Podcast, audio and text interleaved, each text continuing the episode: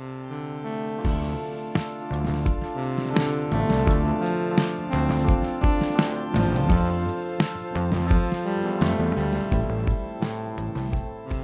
So, welcome to the postscript. You know what I really hate, Thomas? Yeah, tell me. I fucking hate. I've been listening to, you know, I, I listen to a lot of podcasts, and hmm. some podcasts hmm. just have this tendency to cold open with thanking individual patrons. Oh, yeah? Patreons. And it's, I mean, like, it's great that they value their patrons, hmm. and it's great that they have this sort of ability to monetize their podcast and stuff. But for the love of God, that shit is obnoxious to listen to In the opening, that's so annoying. in the opening, like before any content. So mm. I subscribed to this podcast because it had some interesting subject matter that I was wanting to listen to, and then mm. I choose an episode of the thing I wanted to listen to, and then it's like fucking five minutes of No. fucking names. That's too much. And it's always the same thing. There's like, and thank you to Alex Henderson for a five dollars. Oh, I really like the name Alex. Oh, that reminds me of this one time when I was.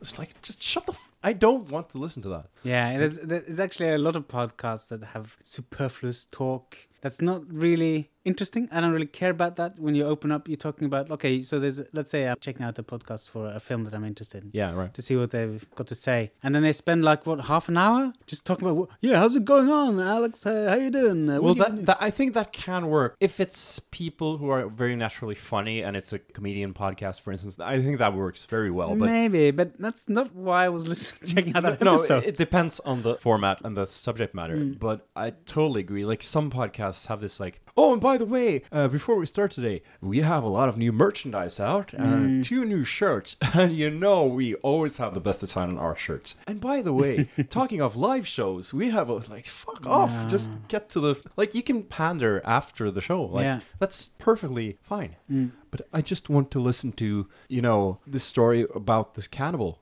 and I just really need the details Yeah. uh, of the um, horrific shit that went down. And so you can sell your shirts after. The Yeah, details. yeah. I think there's a time and a place. And, you know, it's annoying to me at least. This, you know, I, I get that, yeah, as you say, if you can make money off it, that's great. But like heavy monetization, whether it's in free to play games or YouTube videos or podcasts, it becomes like an assault on the listener or Oh, viewer. Jesus Christ, that reminds me. I was there's another podcast Yeah. I'm, listening to, and there's so many commercials. Yeah. But that's that's not the worst thing about it. The worst thing is that it's these fucking obnoxious commercials. Like one of them is mm. this commercial with Machine Gun Kelly and Tommy Lee from Motley Crue, mm.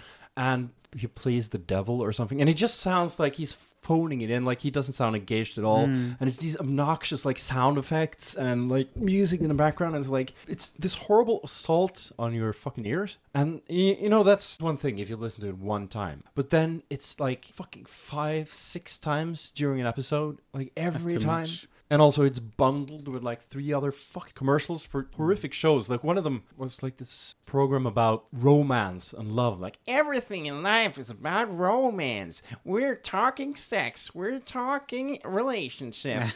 and we just want to talk about love. Everything is about sex and how we relate to sex and the willingness to mate. And like that's like the actual voice of the person. Like I, I probably did a milder version of it. Sounds Uh, annoying. Yeah, but that's bad in itself. But then it's broadcasted in this quite serious true crime mm. show, like about violence towards women. Like it's just really obnoxious the way that's sort of paired together. Like there's better ways of I don't know. Maybe you should put those commercials in shows that suit the mm. content better. I don't know. Yeah, I remember. I think you recommended to me. It's really good podcast. I, you know, I like podcasts that are also miniseries. You know, they're limited run, like. Yeah, I love that. And it's there's a really good one called the Happy Face or the Happy Face Killer. Yeah. And that one, while it's great, it has so many commercials. Like it starts off with a couple, it has a couple at the end, and they're like three or four in the middle. Yeah, right. It ruins it, you know. I'm happy for you to monetize, but don't like shit on your listener. Have two commercials. Like you don't need five Yeah. in one episode. I guess you know you can't knock the grind, but at the same time, it, it's just obnoxious to listen to. And sometimes the commercials feel like sort of sinister. Like I think specifically, I was listening to a podcast about the Boston Strangler. Yeah. Really good podcast, but I think I'm not sure if it was that specific podcast, but something similar to that. But uh, you have a lot of commercials about like home security. so they're like building on this fear of home invasion in these Like it's so it's so nefarious. Uh, that's quite funny. yeah. Like that's quite good placement, but it just feels like you're really playing on people's fears in a way that's really obnoxious. Yeah, Maybe the show was uh, produced by this uh, home security company. Yeah, maybe that like you know BTK. He worked on home security installations. Mm. So, yeah, maybe he did that because he wanted to sell home security.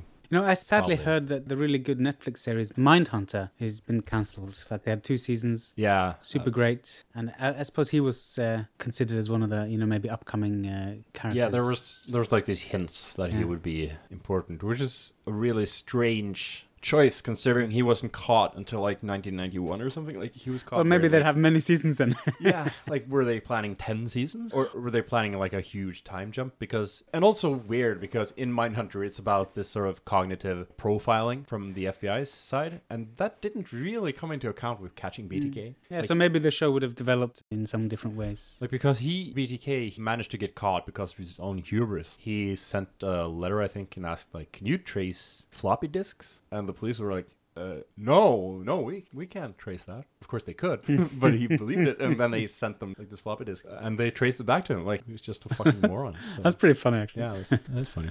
But it didn't have much to do with profiling. No. But it's sad because Mindhunter was. It's just the effort made to the time periods and stuff is just fucking crazy. Yeah, it's a quality show, you know. It's well written, it's engaging. As you said, well researched. The acting's good. Who's the director? It was initially initiated at least by David Fincher. How much he directed of it is is a little bit unclear. I think he was probably a producer. I'm sure he like did like the first two episodes or something. Are you sure? He seems like a bit of a huge control freak in a quite good sense Oh, yeah. because uh, Oh, yeah, he- sure. he's really meticulous about the work he does with the time periods and stuff. Yeah, well, in series, often like committing to doing an entire series, that's a really big job, and I'm sure he has other projects that he's working on. Yeah, So, You like doing it- a few episodes in the start that kind of set the tone and style. yeah, you see it sometimes, Yeah. and often when it's done, that can be a huge bonus for a series, like for just thematic cohesion and Yeah, stuff. like that Brett Ratner episode of Twin Peaks season three was so bad. There's some stuff in season three of Twin Peaks that is just so terrible, fucking soap opera. like The McG directed episode. And it's stupid because so much of Twin Peaks is sort of a parody of daytime TV in a mm-hmm. sense, like the whole mystery of the town and these characters. It's like Days of Our Lives almost.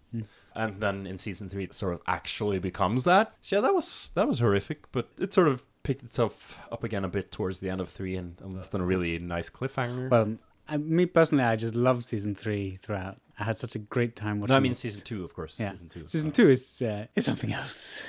That's of course Yeah, only if- season two, I was Yeah. uh, referring to with the whole soap opera stuff. Season Mm. three is something quite different. Yeah. No, my my joke was that season three of Twin Peaks, of course, is all David Lynch, and you know, no one, no one like McG or Brett Ratner would ever, you know. Uh, I like explaining my jokes. Yeah, that makes it all the more funny. Yeah. So, you know, I'm just trying Thrilled. to contain my laughter. Yeah. Yeah. You're just thrilled. I can see. But yeah, like the third season of Twin Peaks is fucking amazing. Mm. And it's such a like their artistic vision throughout. Mm. You don't really see in these more sprawling series Mm. where you have a new director every episode. It often does feel more formulaic because it has to be to maintain some sort of sense of cohesion. But then you have other interesting ways of doing it, like in Adventure Time, where you bring in guest Yeah. directors to do their own like specific take on the universe. Yeah, and they sometimes, you know, bring along their animation style, like claymation or some other computer elements. Yeah, I love that. I love that part of Adventure Time, but those episodes were usually some of the worst ones just because it was more experimental than it was sort of engaging narrative wise. This is one episode that is really good, though. It's about there's a virus taking over Ooh, the land of Ooo. uh, the land of Ooo. yeah, thanks. Uh, you know your law, and it's revealed that it's the virus is like a surplus amount of videos of you know girls shoving like phallic objects down their throat, like as a as a thing. There's just a growing amount of these, and it's kind of ruining the world. Yeah. David O'Reilly, I think, and he's like this really interesting um, animation director. The episode's called "A Glitch Is a Glitch." Uh, that's one of the more memorable episodes of Adventure Time. But yeah, that's in general, it's one of those shows that we're willing to fuck with the recipe a lot and willing to experiment a lot. Yeah, he actually he's done a video game. I haven't played it, but it sounds kind of cool. It's called Everything, and the concept is that there's a world and you can. It's a simulator of everything, so you can you can play as anything in that world. I don't know what that entails, but it looks nice. It looks. Yeah, I've cool. heard about it actually. Yeah. I guess it's kind of like a, a sandbox. I really don't know, but you know, he, he seems like an interesting guy at least. Yeah. That he makes interesting things For sure. Speaking of video games, I've started playing Subnautica. Oh, so good. Are you liking it? Yeah, I love it. It's absolutely fantastic. Like I, I am pretty tired of survival games, really. Yeah. But It doesn't don't know. yeah. There's something about that that is just really satisfying because of the exploration. mecha- Mm. Like the exploration is really fulfilling. Like there's these environments are so interesting, and the creatures that get more horrific the deeper you go. Yeah. You know, it's Sounds quite scary, actually. yeah, it's it's quite horrific at times. It's really unsettling. Like when you're really deep down and you're running low on Mm-hmm. oxygen, and like it can be extremely terrifying at times. But also the creature design is so amazing in that. Or like the fish design, I guess. Yeah, Okay, so you have like your, your normal fish on the surface level, and then you have some, let's say, non-aggressive, like larger things that create a mood and like a sense of place, scale, sense of scale. sense of scale. And and then the lower down you go, you find these huge monsters, really dangerous creatures. Yeah, like you feel smaller and smaller yeah. the further down you go. It's just great. It Mm. works so well. Like the mechanics of survival games in this setting work really well, whereas in a lot of other settings, like the whole point is just the mechanics Mm. without having this sense of exploration. Yeah, here it makes sense, Yeah. and it's really a smartly constructed game, I think, because it's almost like a Metroidvania. Because you keep developing new gear, and you have like a 3D printer that you can like get new fins and a new like oxygen tank so you can swim deeper, and like a small submarine and stuff. You, so you constantly push towards innovation, and like the more you can do, the further you can go, so you can explore more and see more. Yeah, and also you find stuff that you Mm. is unavailable to you because of like, so it does feel a bit like a Metroidvania in that aspect, and it's really fulfilling. And it's kind of beautiful at Mm. yeah, times too. yeah. The mood is so good. The sound and like The music is great. The sound design is amazing. It's it's a really really Ah. Yeah. finely tuned game. Yeah, I mean, it does have a lot of bugs, as we said, Yeah. and uh, they can be a bit annoying. It can be really annoying, like some stuff, but overall, it's Yeah. it's just really amazing. It's one of my definite top game experiences. Apparently, they're making a sequel. an actual sequel, yeah, because they have this. Below Zero, which I've played a, a bit. It's not finished, so they had an early access version, which you know it's good. I like it, Yeah. but if they're making a, a proper sequel, I'm I'm for Yeah, that. I've heard it's the sort of uh, Antarctic version is good, but Mm. it's just it's not as good as the main game, but it's not as deep Yeah. either. It's, it's not as deep, no. I'd say it's and I mean worthwhile. that like literally, Yeah. it doesn't go as deep. No, no, no. And I mean, on on all levels, I think that's uh, fair to say. But I would also say, you know, if you like Subnautica, then definitely this it's it's great. It has other elements. It does some things a bit differently. It has a bit more of the narrative. There's some of it in Subnautica, and yeah, I think you're an actual character Yeah, as opposed true. Mm. to Subnautica, where you're sort of a blank slate. But that works very well Yeah. Mm. in Subnautica.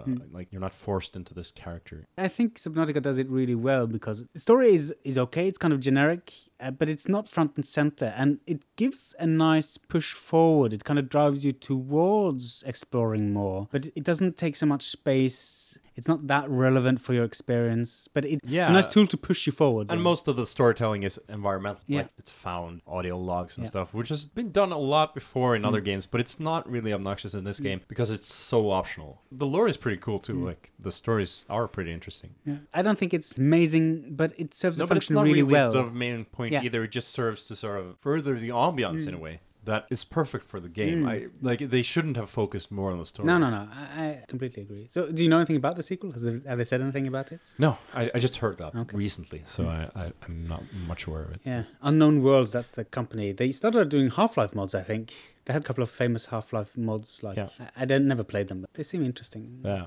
And you know, maybe the sequel I heard about is the Antarctic stuff because that is in early access, I think. Yeah, still. Uh, yeah. yeah. I mean, it's come quite far. Yeah, that's absolutely lovely. I just love, you know, media that has a real sense of place and sort of is able to create this environment, I guess. Like a lot of media just feels so unable to do that. And it is difficult to, you know, have this contained sense of place and time and like spatial environments that feel like there's this veracity to it. And ma- it makes sense. Yeah. And it's interesting. yeah, it's engaging. It's not just window dressing, Mm. you know. I love that. Some games are just a sense of space and Mm. a sense of place, and it works. Like you have these sort of walking generally, just story and place. Uh, and it's not really a game, right? But it's still interesting, even if you don't really have any actual game mechanics. Well, I'm not such a big fan when people say it's not a game or it's not a film. I mean, yeah, it's a game, and while it doesn't have a lot of complicated game mechanics, it doesn't mean it's not a game. It just uses interactivity in a more passive of, way. often it's levied as a very lazy criticism of Mm. these types of things, which clearly are games. Like you're Mm. meant to sort of explore them and discover stuff, and like games in almost the truest sense of it, because it's play, right? Mm. You're just sort of experiencing something and enjoying it. Like uh, this game called Proteus. I'm not sure if you played it. A little bit, Yeah, it's yeah. basically just this island. Uh, really, really cool art Yeah. style. Really, It's sort of, uh, beautiful. whimsical almost, kind of pixelish, but still very, very distinct Mm. art style. And really, there's no narrative. There's no nothing almost. Just this environment Mm. and how you sort of go and you sort of interact with stuff. But I can imagine a lot of people hating it, Mm. And I know a lot of people find it very like, like what is this bullshit, right? But you sort of have to allow yourself to. I think a lot of people limit their uh, sort of they don't allow themselves to experience stuff that is outside their normal sense of media or normal sense of uh, genre almost. It's about expectations, really, and I think it's a lack of curiosity. I mean, and if that's not your thing, you know, fine, play FIFA or whatever. But uh, I, I- I think like the term video game shouldn't be narrowed just because it's not your specific interest of what it can be. No, but it's so stupid. Like it, it reminds me of uh, the whole like Frank Zappa was often incredibly criticized for having so much humor in his music. Yeah, yeah, yeah. Novelty music. Yeah, it's novelty music. It's just gag music, mm. and also one of my favorite bands, Ween, is mm. also not been criticized so much as just being underrated mm. because there's a lot of humor in their music. But there's a lot of real musical exploration and really good musicality and like real art in it too. And it's such a stupid criticism. Oh, Yeah. it, it has humor, therefore it cannot be good music or good art. Yeah, some people seem put off by it. You know, both those bands are also really they're smart bands. I mean, they're musically very good. Yeah, but musically innovative and Yeah. creative and experimental and, and really interesting on that level. Mm. But they're also quite, you know, they're smart, you know, Yeah. thematically. They explore a lot of different sure. things and humor can be quite disarming. And they have a lot of silly humor, like Bananas and Blow. Yeah. Is, I mean, I really like that song, but it's, you know, super silly. But Great Pizza can also be silly. There's nothing that says it can't be. Ween also has a lot of serious and, Yeah. and sad stuff. Like there's a lot of variety, but people just pick the silly stuff Mm. and judge everything to be facile or childish Mm. almost. Also, the way Takashi Miike is criticized for being obnoxiously violent Mm. and sort of He's also very silly. yeah, silly, right? But he's also an interesting filmmaker. These criticisms are often incredibly superficial. Yeah. But I think especially in the gaming industry, Yeah. there's a lot of criticisms when things are being perceived as too artsy Hmm. or too highbrow or too like conceptual.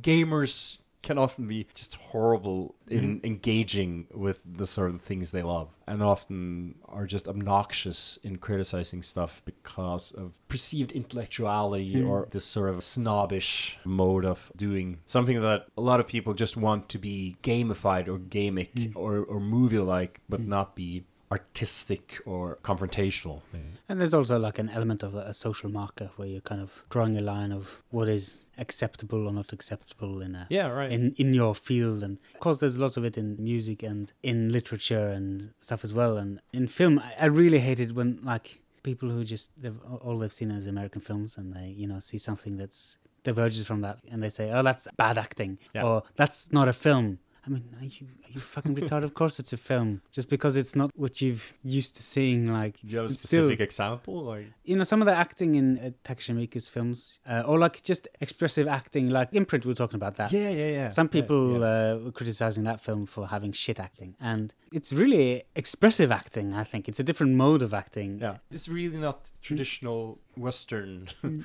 style acting. It's not really what you're used to seeing Mm. in Western media, and so it can seem strange Mm. and maybe bad because you don't understand it, right?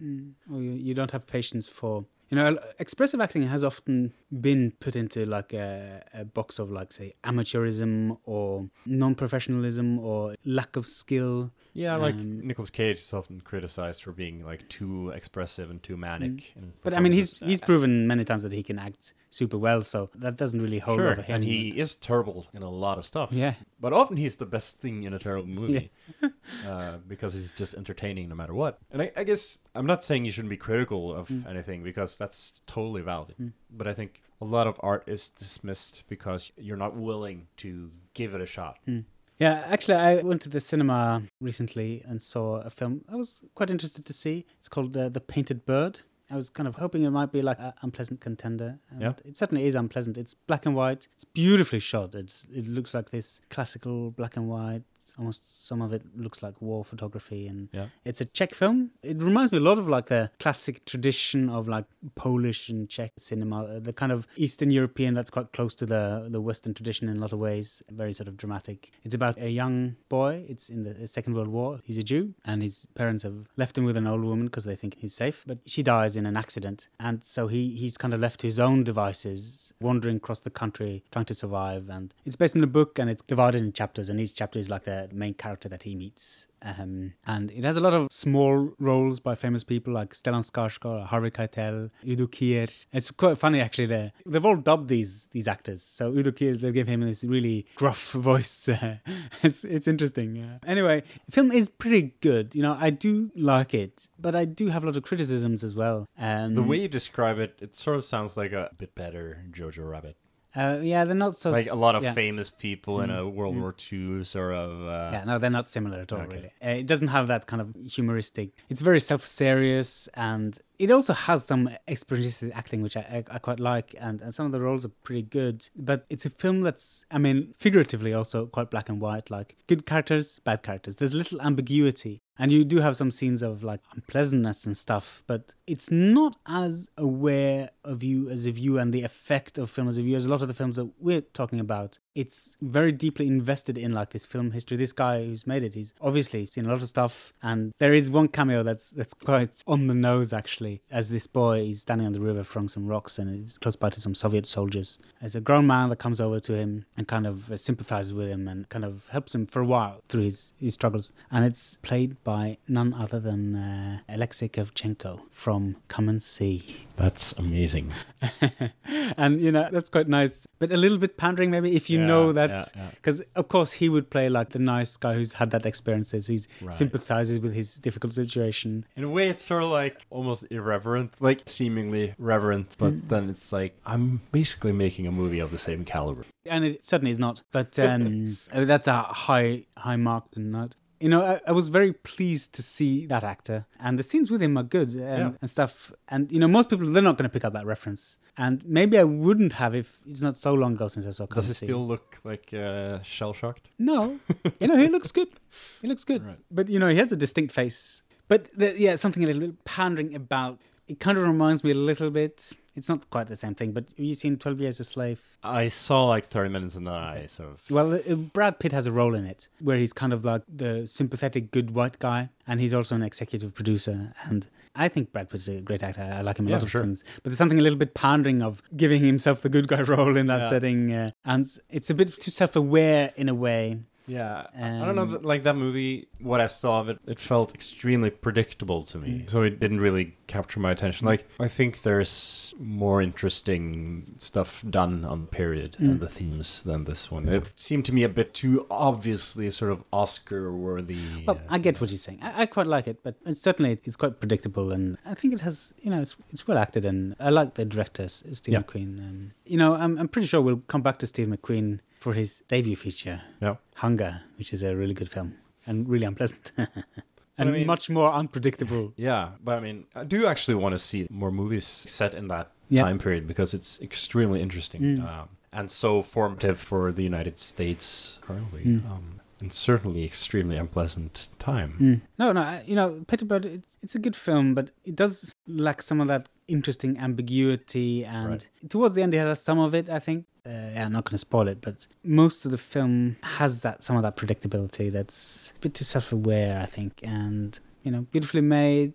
I guess I'd hope for a little bit more. Yeah, that's actually one of the reasons I didn't like Jojo Rabbit. It Mm. was extremely predictable. Mm. Uh, like you knew the whole sort of cadence of the story. Mm. Like pretty early on, the humor just sort of also fell flat for me in a, way that Mm. is surprising because Taika Waititi is usually very funny. Yeah, but he is a don't know. funny It just didn't work for me that movie. You know, I think it starts off really strong. I do like uh, the Yeah, start. the start is like it seems conceptually really Yeah. funny, like and more focus on the Mm. funniness of it. But then the Hitler character sort of fades away, Mm. and then it sort of starts taking itself quite seriously, and then the humor sort of becomes Mm. like tonally strange in that set. Yeah, it, it felt weird, and then you have the really predictable overarching story. Mm. Yeah, I actually didn't see it finished. You didn't miss out. I It just a- got worse. I thought it started really strong, and I, I do like Taika Waititi, and I was, I guess, a bit disappointed. Like it's not a horrible movie. I, like I can understand if you watch it and like it. I just found it a bit predictable Mm. and tonally a bit like yeah. I didn't quite understand how that was supposed to work. Mm. Like I guess you could make it work, but it didn't work to me. Mm.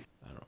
Anyway, I've I've also been playing uh, this game. I've been curious for a while. Is it a funny game? Well, you know, there's Funny games? definitely something funny about it. It's called Carrion, and at least on the surface level, it's kind of like a Metroidvania. Basically, you are a collection of mouths, eyes, gory flesh, and like tentacles, and you've escaped from like this laboratory basin, and you're kind of roaming around trying to grow and escape, and you're murdering loads of people. You Yeah. eat people to yeah, but survive. uh, but I know what you're like. I know you're describing yourself, but what's what's the game like? yeah, that's so funny.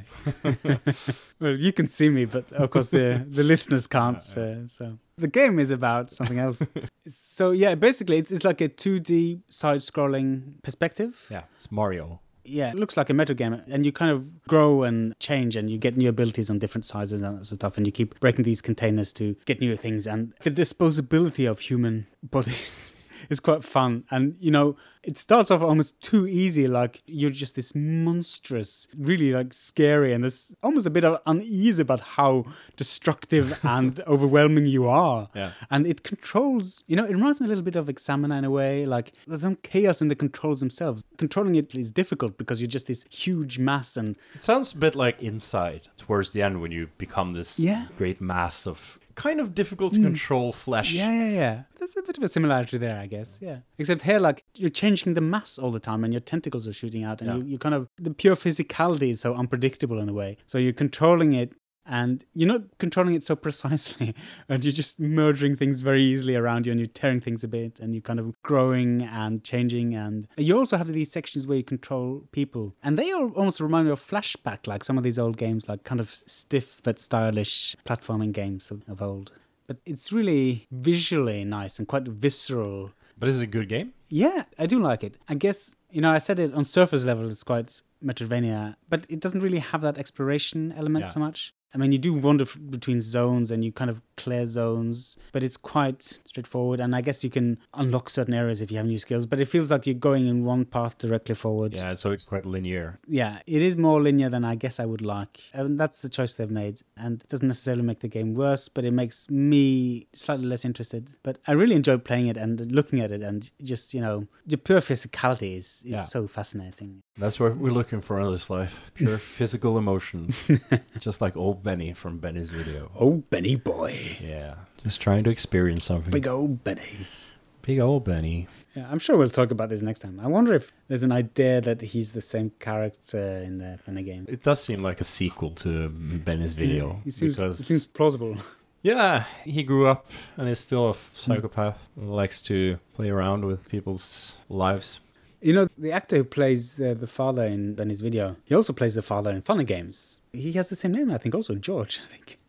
Yeah, but he- it is- This is the thing, actually, Haneke does. He, he has the same Anna and George. I think that he uses those names on characters all the time in his films, weirdly. Yeah, I hope those are not his parents' names. maybe it is. Maybe it's just constantly trying to. Murder his parents. Yeah, like the whole uh, bohemian ideology of you have to murder your parents to truly express yourself. Like, To get that inheritance a bit quicker. yeah, that too. They were talking about it metaphorically and not actually murdering your parents all the time, but That's what they all say. Yeah, like we would all murder people if we could get away with it.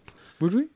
I mean, it seems like a very unpleasant thing to do. I don't think so. But I Did think you mean figuratively? no. I mean um, a lot of moralists, especially like hyper religious people, have that argument that we need religion because otherwise we would just kill each other constantly. That is typical uh, atheist behavior.